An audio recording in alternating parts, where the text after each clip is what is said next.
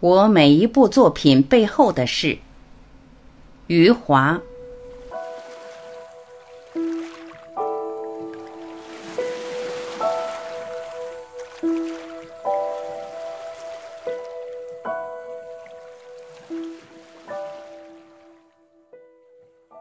一活着，生活是属于自己的感受，而非别人的看法。一九九二年初的时候，我在北京十平方米左右的家里睡午觉醒来，脑子里出现了“活着”这两个字，觉得这是一部我一直想写的小说的题目。当时认为这是一个非常好的小说题目，因为我知道自己要写的是什么。我想写一个人和他命运的关系，我一直有这么一个愿望，但是不知道该怎么写。直到“活着”这个题目出来以后，我开始写了。我开始是用第三人称的方式来叙述的，从一个旁观者的角度来写福贵的一生，语言也是在细语中呼喊语言风格的延续。结果写不下去，写了一万多字之后就感觉不对。那个时候我已经有经验了，知道自己感觉不对的话肯定是出问题了，虽然是什么问题并不知道。后来尝试用第一人称来写，让福贵自己来讲述。很顺利，写完了。小说里的福贵是一个农民，不是目不识丁的农民。他念过三年私塾，毕竟是地主的儿子。但是三年的私塾是不够的，可以说他还是一个没有什么文化的农民。所以他在讲述自己故事的时候，应该是用一种最简单的语言，不可能用大学教授的语言来讲述。我一直在寻找最简单的语言。刚开始比较谨慎，不确定这样的语言行不行。慢慢的找到叙述语调以后，就很顺利了，一切都顺利了，就知道他应该用这样的方式来讲述。我一直以为“活着”是很容易翻译的，因为他的叙述语言是最简单的中文。后来我的日文译者范种荣教授告诉我，“活着”很难翻译。他说：“活着”的语言确实简单，可是很有味道。要把这样的味道翻译出来很难。我在写《活着》的时候，已经意识到用简单的语言叙述不是一份容易的工作。这部小说的语言跃出了我此前熟练掌握的语言系统，时常会因为一句简单的话耽搁几天，因为找不到准确的表述语言。举个例子，有庆死后的那个段落。福贵把有庆背回家，埋在屋后的树下后，站起来看到月光下的那条小路。我告诉自己，一定要写下那条小路在那一刻给了福贵什么感受。小说前面几次写有庆跑步去县城，有庆要割羊草，经常要迟到了才急忙往学校的方向跑，把鞋跑坏了。福贵骂他，说：“你这个鞋是吃的还是穿的？”后来有庆每次跑向学校的时候，就把鞋脱下来拿在手上，赤脚跑到学校去。由于他每天都要跑着去学校，后来在学校举行的长跑比赛里拿了冠军。因为前面有这样的描写，而且福贵又一次次看着他这样跑去，所以当福贵把孩子埋在树下，再站起来看到那条月光下的小路的时候，是不能不写福贵的感受的，必须要写。这是不能回避的。可怎么写呢？我记得自己以前用各种方式描写过月光下的小路，有些是纯粹的景物描写，有些是抒情的描写，也用过偷梁换柱的比喻。比如，我曾经这样描写过月光下的道路，说它像是一条苍白的河流。但是这次不一样，一个父亲失去了儿子，刚刚埋下，极其悲痛。他看着那条月光下的小路，我知道只要一句话就够了，多了没有意义。那时候我个人的感觉是，写一句到两句话，把福贵悲痛的情绪表达出来就够了。好比是格斗里的最后一刀，如果写一千个字，那就是对格斗的铺垫了，不是最后一刀。福贵是一个农民，他对那条小路的感受，应该是一个农民的感受。我写不下去，耽搁了几天，找到了盐的意象。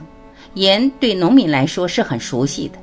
然后我写福贵看到那条通往城里的小路，月光照在路上，像是洒满了盐。想想那是怎样的一条月光下的小路，洒满了盐。这个意象表达的是悲痛在无尽的延伸，因为盐和伤口的关系是所有人都能够理解到的。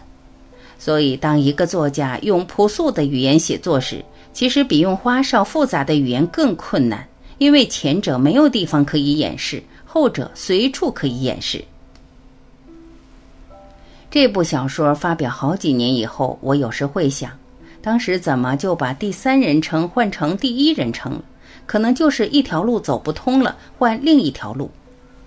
我曾经觉得这只是写作技巧的调整，后来意识到，其实也是人生态度的调整。像福贵这样的一生，从旁观者的角度去看，除了苦难就没有别的了。但是让福贵来讲述自己的故事时，他苦难的生活里充满了欢乐。他的妻子和他的孩子，他们的家庭曾经是那么的美好。虽然一个个先他而去，活着告诉我这样一个朴素的道理：每个人的生活是属于自己的感受，不是属于别人的看法。二，《许三观卖血记》，一部通篇用对话完成的长篇小说。我年轻时读过詹姆斯·乔伊斯的一个青年艺术家的画像。通篇用对话完成的一部小说，当时就有一个愿望：将来要是有机会，我也要写一部通篇用对话完成的长篇小说。用对话来完成一个短篇小说不算困难，但是完成一部长篇小说就不容易了。如果能够做到，我觉得是一个很大的成就。我开始写小说的时候，对不同风格的小说都有兴趣，都想去尝试一下。有的当时就尝试了，有的作为一个愿望留在心里，将来有机会时再去尝试。这是我年轻时的抱负。一九九五年，我开始写《许三观卖血记》，写了一万多字后，突然发现这个小说开头是由对话组成的。机会来了，我可以用对话的方式来完成这部小说了。当然，中间会有一些叙述的部分。我可以很简洁、很短的去处理。写作《许三多卖血记》的时候，我意识到通篇对话的长篇小说的困难在什么地方。这是当年我读一个青年艺术家的画像的时候感受不到的困难——詹姆斯·乔伊斯的困难。当一部长篇小说是以对话来完成时，这样的对话和其他以叙述为主的小说的对话是不一样的。区别在于，这样的对话有双重功能，一个是人物在发言，另一个是叙述在推进。所以写对话的时候，一定要有叙述中的节奏感和旋律感。如何让对话部分和叙述部分融为一体？简单的说，就是如何让对话成为叙述，又让叙述成为对话。我在海盐县文化馆工作过六年，我对我们地方的粤剧比较了解。我注意到粤剧里面的唱词和台词差别不大，台词是往唱词那边靠的，唱词是往台词那边靠的，这样观众不会觉得别扭。当说和唱有很大差别时，很容易破坏戏剧的节奏感和旋律感。当说和唱很接近时，这个问题就解决了。我觉得这个方法很好，所以我在写对话时经常会写得长一点。经常会多加几个字，让人物说话时呈现出节奏和旋律来，这样就能保持阅读的流畅感。一方面是人物的对话，另一方面是叙述在推进。写完《许三观卖血记》以后，对于写对话我不再担心了。三，兄弟，要感谢日本人的垃圾西装。对一个时代的命名，它也是很难的。兄弟里面写到了八十年代和九十年代，中国的八十年代是在变化，但它变化的速度让你感觉到像是小河流水一样，而九十年代你会发现像列火车，呜的就过去了。所以我在想，八十年代要用什么样的东西来作为他们一个标志性的变化，这是很重要的。想来想去后，觉得是西装。因为中国人从穿中山装变成穿西装，就是在八十年代，服装的变化其实也代表了中国人对生活态度的变化以及他们思想的变化。那个时候，我们中国那些做西装的裁缝，原来是做中山装的，尤其在我们小县城，小青年结婚时开始穿西装了。做中山装的那些裁缝就改成做西装，做的不是那么好。大量日本的二手西装和韩国的二手西装，我们叫垃圾西装涌进中国。我买过一套，欧阳江河也穿过。那个西装质量非常好，跟新的一样，穿在身上确实非常好。为什么我没有在小说里边写韩国的垃圾西装，而写的是日本的？因为韩国的垃圾西装胸口没有名字，日本的垃圾西装内的口袋上面都有他的姓，都绣在上面。当时我的日本翻译官种荣来北京，他穿着西装，我说让我看看你西装里面的口袋，他给我看，上面绣着范种。如果你决定写西装，你要有生动的东西来表现，可以用一种荒诞的，也可以用一种夸张的。所以有了这个名字以后，我能够写的就有很多。刘镇的男人们穿上日本的垃圾西装以后，得意洋洋，在街上互相问：“你是谁家的？我是松下家的，是吧？你是本田家的，本田家的汽车大王什么的。”然后刘作家和赵诗人，一个是拿了三岛家的，一个拿了川端家的，互相还问：“你最近在写什么？”我最近想写的叫天宁寺哦。跟三岛由纪夫的金阁寺只差两个字，然后另外一个说你在写什么？我在写我在美丽的刘镇，跟川端康成的我在美丽的日本也差两个字。假如日本的垃圾西装没有绣着姓氏，能够让我在小说里发挥的话，我也不可能去写。虽然我觉得西装可能是一个最好的表现方式，我还是会放弃。如何去处理小说叙述里的命名不是容易的事，能否以很好的方式表达出来，这个非常重要。因为毕竟不是学术论文，它是小说，你要用生动的、有意思的方式把它表现出来。就是因为日本人西装的口袋上绣了一个姓氏，谢谢日本人，才让我能够把这个章节写完。九十年代也面临同样的一个问题，怎么去命名？然后我就回想，那个时候我看电视换台的时候，九十年代张旭东已经来美国了，电视里边全是选美，比如一个内蒙古电视台有两个俄罗斯人来参加，就是国际选美比赛了。只要有外国人来，就是国际了。斯洛伐克语版兄弟的翻译，他们夫妻俩当年在中国留学的时候去昆明旅游。结果昆明刚好在进行马拉松比赛，组织方看到两个老外，非把他们拉进来，说：“你们进来以后，我们就成国际比赛了。”四，第七天，创作应该在现实生活中找到支点。小说开始的时候，一个名叫杨飞的人死了，他接到殡仪馆的一个电话，说他火化迟到了。杨飞心里有些别扭，心想：怎么火化还有迟到这种事？他出门走向殡仪馆，路上发现还没有净身，又回到家里用水清洗自己破损的身体。殡仪馆的电话又来催促了，问他还想不想烧？他说想烧。那个电话说想烧就快点过来。然后杨飞来到了殡仪馆，当然路上发生了一些事。他来到殡仪馆的后烧大厅。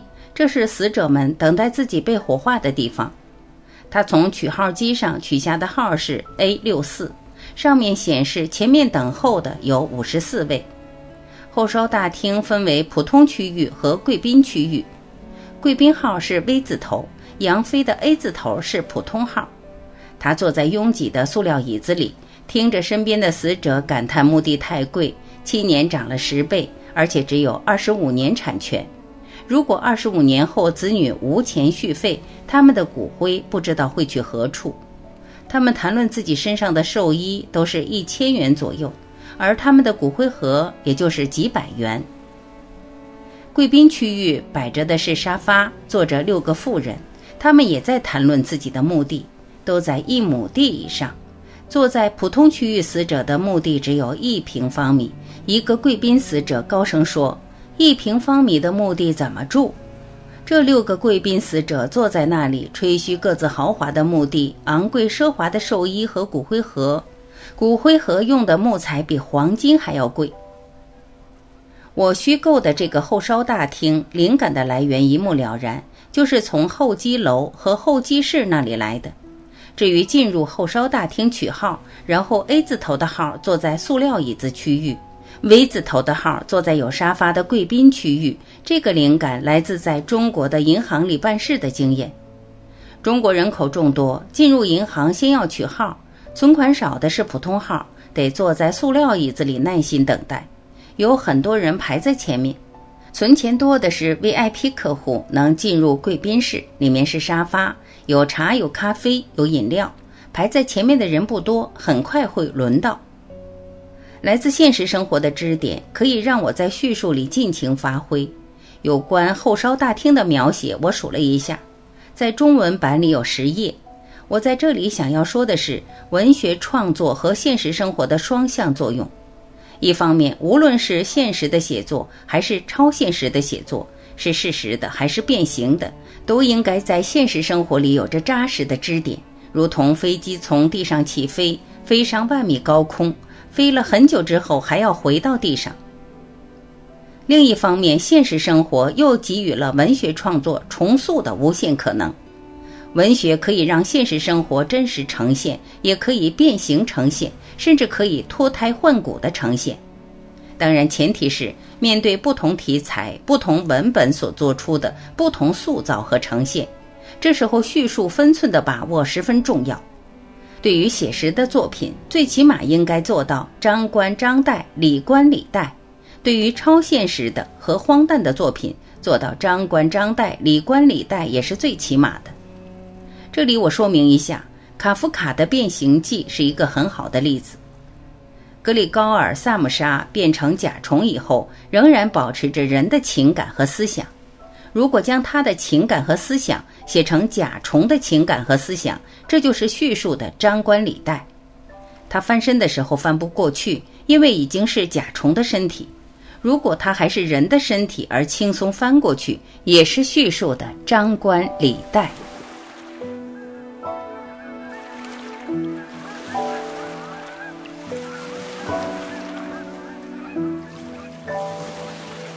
感谢聆听，我是晚琪，再会。